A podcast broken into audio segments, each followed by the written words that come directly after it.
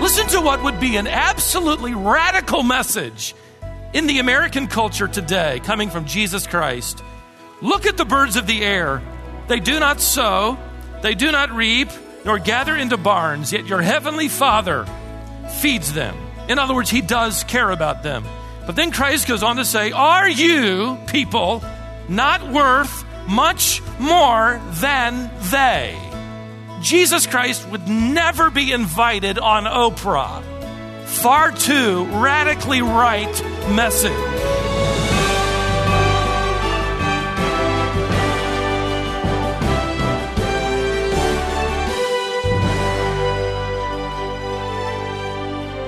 God has created a vast array of animals. Maybe you have one or two living in your house with you right now. How are we supposed to relate to the animal kingdom? What place do humans have in this world? Are we just part of the animal kingdom? As God interacted with Job and taught Job about his sovereignty, he discussed the animal kingdom that he had created. Today on Wisdom for the Heart, Stephen Davey turns to that passage because, like Job, there's much for us to learn. Stephen called this lesson To the Zoo and Back. Here's Stephen with today's message.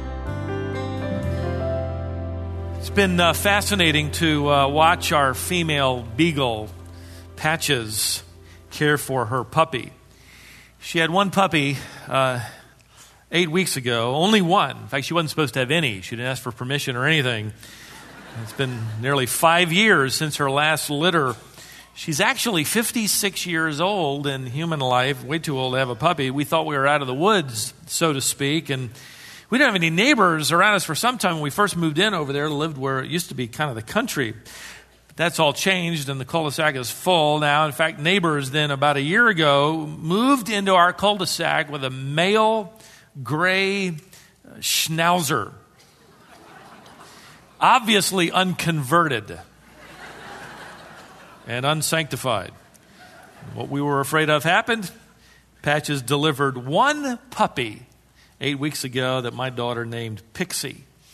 A hyperactive ball of gray and tan fur. My daughter's already convinced me to keep her. And of course, I said yes because I rule the household well. It's been amazing to watch. You know, this puppy has been born with the instinct to nurse, and uh, her eyes completely shut. She can still smell her way to, to a dinner. But there have been problems. Um, of course, the mom's just too old uh, to, to nurse, and so my wife, three times a day, my faithful wife, caring wife, with a bottle and a, and a big plastic syringe worked with both of them to try to get more milk inside that puppy than on the outside. Sometimes my daughter would volunteer, sometimes I'd even help out. That my shirt would be covered with milk, my sleeve. I think there was more milk on the outside than on the inside of that, that puppy. And we had to go to the veterinarian, of course, you know, several times because of Patch's condition, and the puppy had a swollen paw and needed antibiotics. And so now, several hundreds, in fact, tens of thousands of dollars later, you know, at Pet Smart, Pet Smart. You know, they've got a hotel for dogs in that place. You know that? The hotel looks nicer than the hotels I've stayed in. I'm, I'm dead, dead serious. You can actually, for money, a little extra money, have a private room for your dog and they can watch Lassie reruns. I'd like to do that. I'd like to have a private room and watch Lassie reruns too you imagine that? In fact, the money I've given them, they have been able to redecorate that hotel and buy new TVs. You know, I've, I've sort of scoffed at people who spend money at the, you know, veterinarians for anything other than the normal rabies shot. But now, here we are, my wife and daughter, you know, looking at me, honey, daddy, something's wrong with patches, something's wrong with Pixie. And of course, I've been saying, they'll work it out. They'll work it out, leave them be. They didn't work it out. God evidently wanted me to help them work it out. And so now we've got computer files at PetSmart and medical records. In fact, the last time I was there, I could see on the computer screen at the top of the form Pixie Davey.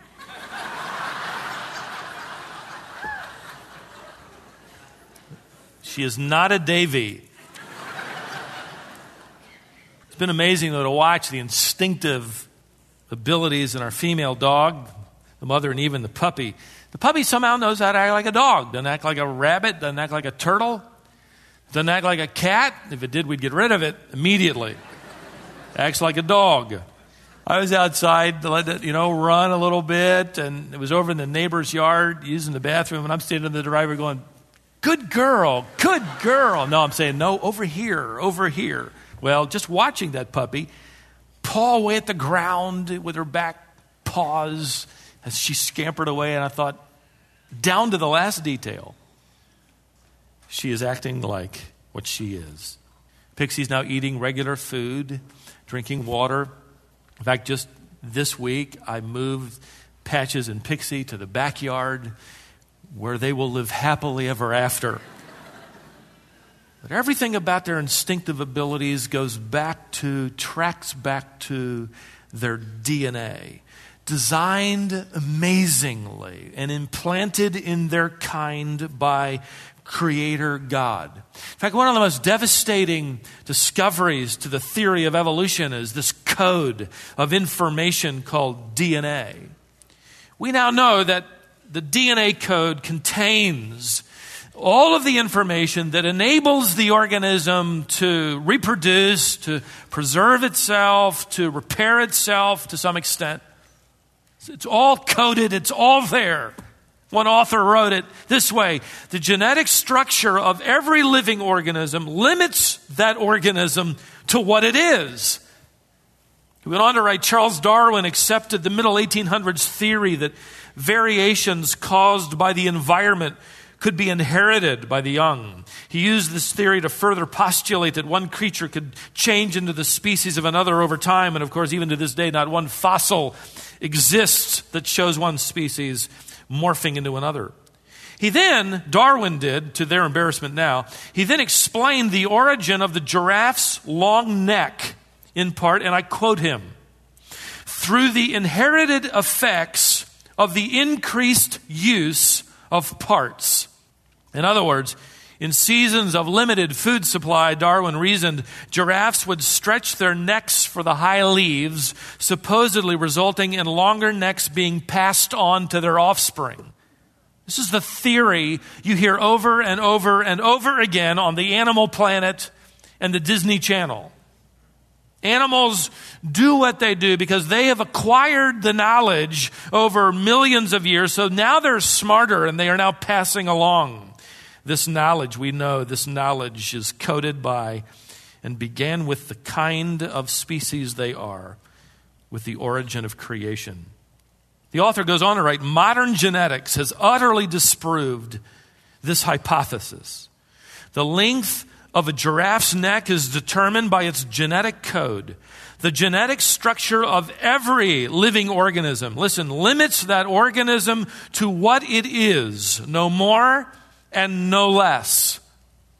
All of which causes the believer who takes at face value the record of Scripture to marvel at the creative ingenuity and variety of our Creator God, who we believe, according to Genesis chapter 1, on days 5 and 6, spoke the word, and the earth and seas and sky were immediately teeming with fish and birds and creatures large and small, all of them functioning immediately according to the design of God and each of their kind. How? DNA, which we now know. This should be, for the believer, incredibly encouraging, even to those among us today who suffer in some way. God has already taken Job on a tour of the heavens, the constellations. He has come down to the atmosphere. He's discussed uh, the water cycle. he's talked about earth, water, and sky. Now God shifts and effectively takes Job to the zoo and back. He will rehearse for this suffering man his care over creation from the small to the great.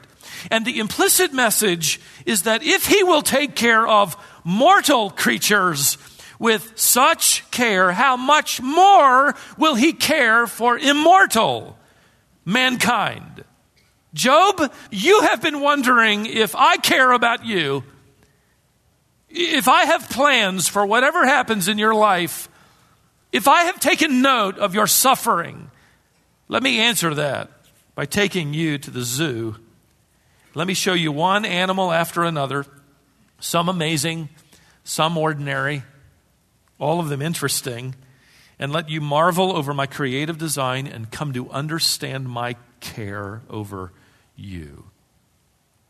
So, what God will do at the end of chapter 38, which is where we left off our study, is reintroduce Job to seven, eight, or nine animals. We'll look at briefly each of them on this field trip to the zoo. First, God brings to mind a strong animal. Verse 39 Job, can you hunt the prey for a lion or satisfy the appetite of the young lions? The truth is, Job, you don't want anything to do with lions. You don't care if they ever eat again. They might eat you. But God says, I do, effectively. Notice, I have designed in them the ability to crouch in their dens and lie in wait in their lair. How do they know how to crouch in their den? How do they know how to lie in wait in the bush? You pull out your encyclopedia, which I did again, and you look up lions. The average lion can weigh up to 600 pounds, stand four feet high. I have been within a few feet of lions, safely tucked inside uh, a jeep when I was in Africa on a reserve a few years ago. These lions were absolutely massive. One walked by the jeep, and the back of that lion reached where I had my arm on the windowsill. Their purring sounded like idling engines. I don't really care if they eat again, especially then. God, He does. Job, you have effectively, he's saying, no ability to tame or care for these frightening predators, but God is the ultimate and creative lion tamer. God moves from the strong to the skittish, verse 41. Who prepares for the raven its nourishment when its young cry to God and wander about looking for food? You know, of all the birds, it struck me that God could have brought to mind, the first one we would have chosen would not have been the raven. This large, fairly plain bird with its unpleasant caw doesn't seem to benefit mankind on any level. They eat anything and everything.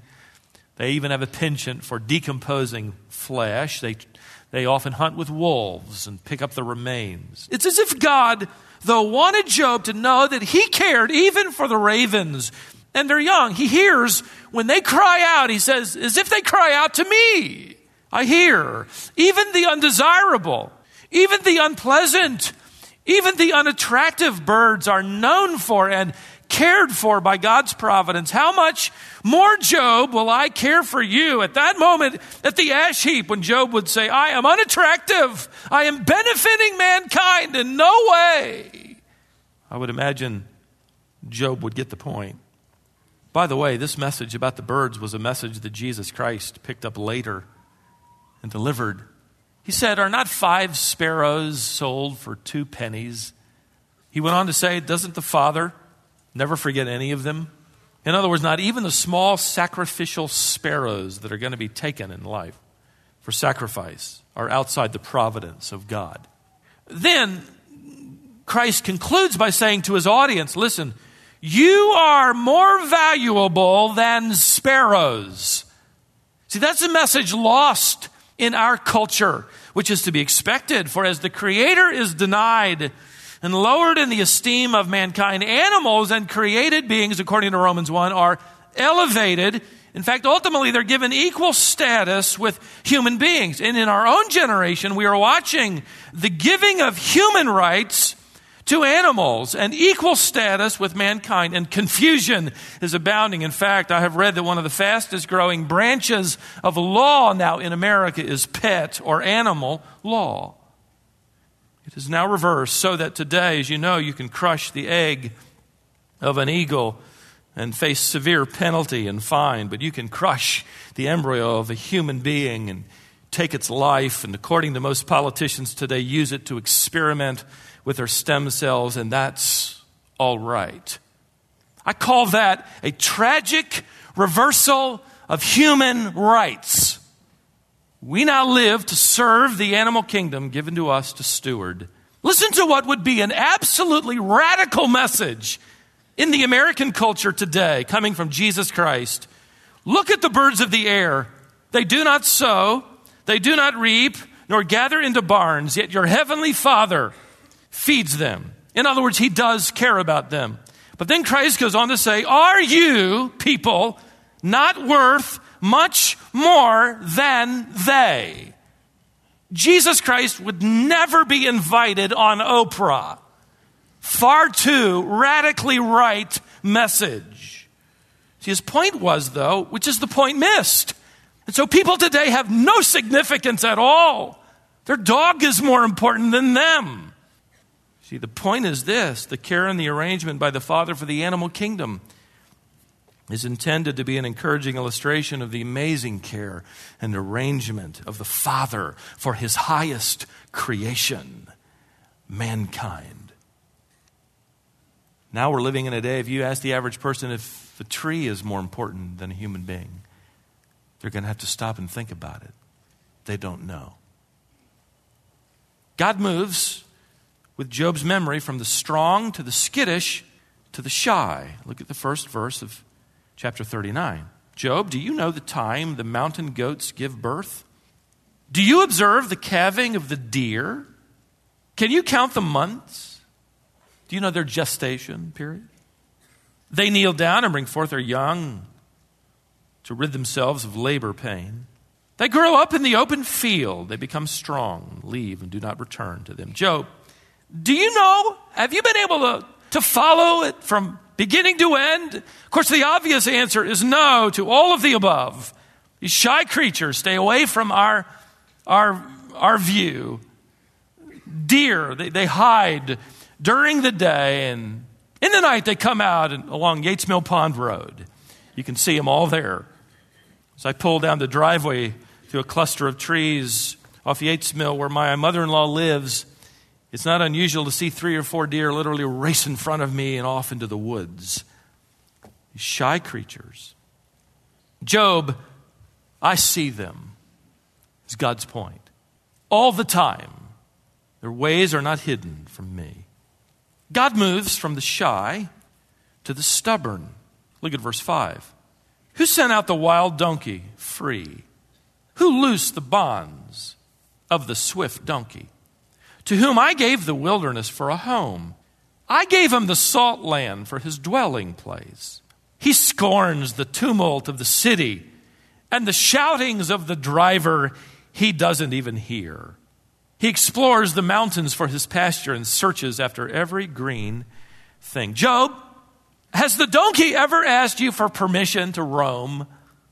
Did you cut it loose, this wild thing? No. Truth is, Job, you know, you can hardly tell donkey anything. It's kind of interesting. He says here, they don't even hear the shoutings of the driver. You try to tame them, they don't even hear. Listen, God is implying, I determine their habitat. I have been the one to give them permission. I have written into them a desire for the place where they now live. God is implying to Job, I have determined your habitat. I know where you live, and it's part of my plan. And it only comes about through my permission and providence. From the strong to the skittish to the shy, the stubborn. Now, notice the sturdy. Verse 9, will a wild ox consent to serve you? Is he going to spend the night in your barn? Your manger? Can you, can you bind him? Can you make him pull a plow? Obviously, the answer is no. Can't do any of those things. Now, the animal here is not the oxen that you would imagine in front of some plow. The authorized version translates this word unicorn, but even that animal, which is extinct, wasn't a pretty horse with a, a cute little pointed horn. Most Old Testament scholars believe this animal he's referring to here, this same animal, is now extinct, but was known in, in the Middle Ages, in fact, called in the Middle Eastern areas an auroch. Uh, the bull auroch was more than six feet wide from shoulder to shoulder with long horns pointed forward. Imagine a Texas steer the size of a rhinoceros, and you've got the image. From shoulder to shoulder, he would have been wider than this desk. Pointed horns. This is the animal David asked in Psalm 22, verse 11, to be delivered from its horns, from death by auroch attack. Extinct, according to records, since 1627. This enormous animal was considered in its day to be the most powerful hoofed beast hunted by the Assyrians. In fact, I found it interesting in my research that the Egyptian Pharaoh, Thutmose III, who reigned in Egypt 1,500 years before the birth of Christ, once boasted, and we have his boast extant, boasted of killing 75 aurochs in a hunt. Sounds like an animal out of a Tolkien novel, doesn't it? Well, in fact, it is. Tolkien used the name auroch for a fierce land creature. So these are not the domesticated oxen that Job would have used in his fields. This was a wild animal that could kill a man a dozen different ways. God asks the question Job, do you think you can tame an auroch? Can you harness him? Can you make him pull a plow in a straight line? The answer is absolutely not, and I wouldn't even want to try. God is implying to Job, look, if I can direct the wild donkey and I can I can direct the auroch and any other wild, fierce creature in my creation, that I just might be able to control the wild chaos in your life.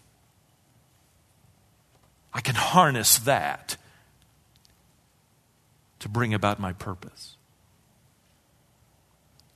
To those who don't believe God was answering Job, oh, he was answering him and the rich analogies of his created world. Now he moves from the sturdy to the strange.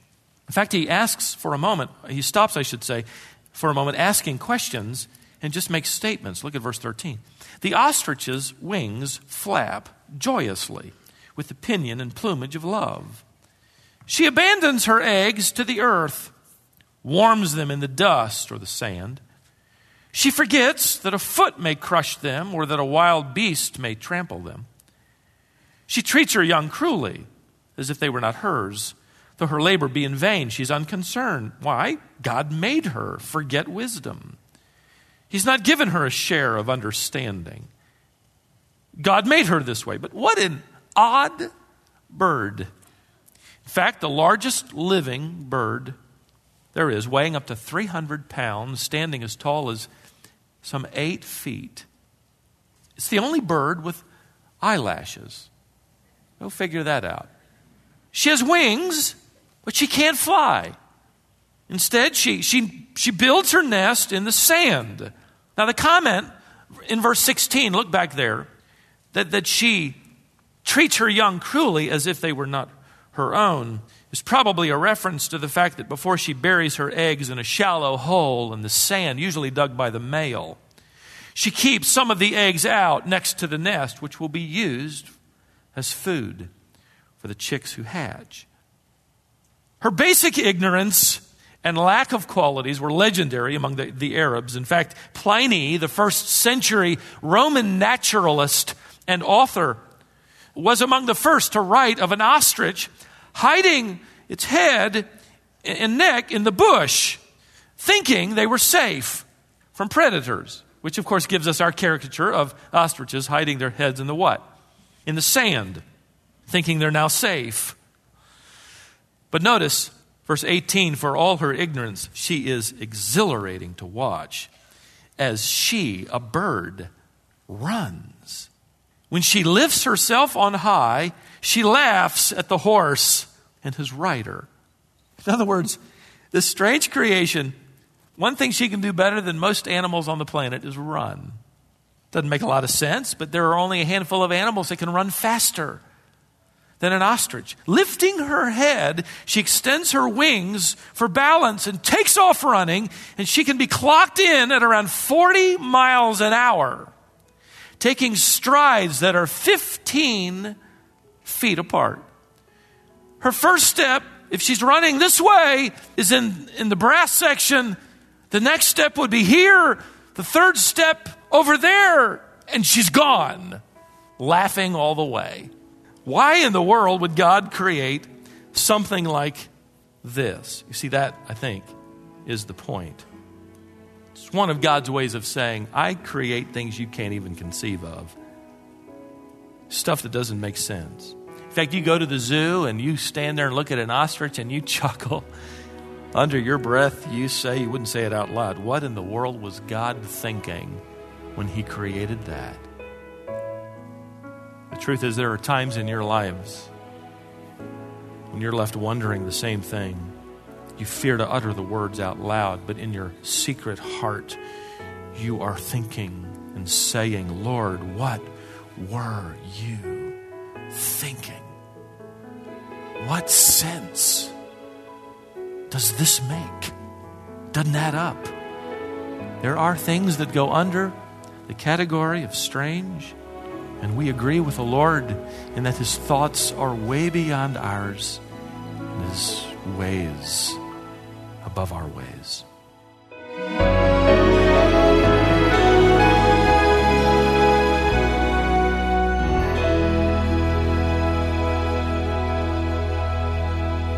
This is Wisdom for the Heart and a message called To the Zoo and Back. Stephen is about halfway through this message so next time, after a little bit of review, he'll pick back up and conclude the message. Between now and then, please add yourself to Stephen's text list. Once you've signed up and you're on the list, you'd be able to send Stephen a text as well. We actually have a way for you to add yourself to the list. All you have to do is send a text with the word wisdom. Here's the number send a text to 833 676 4051.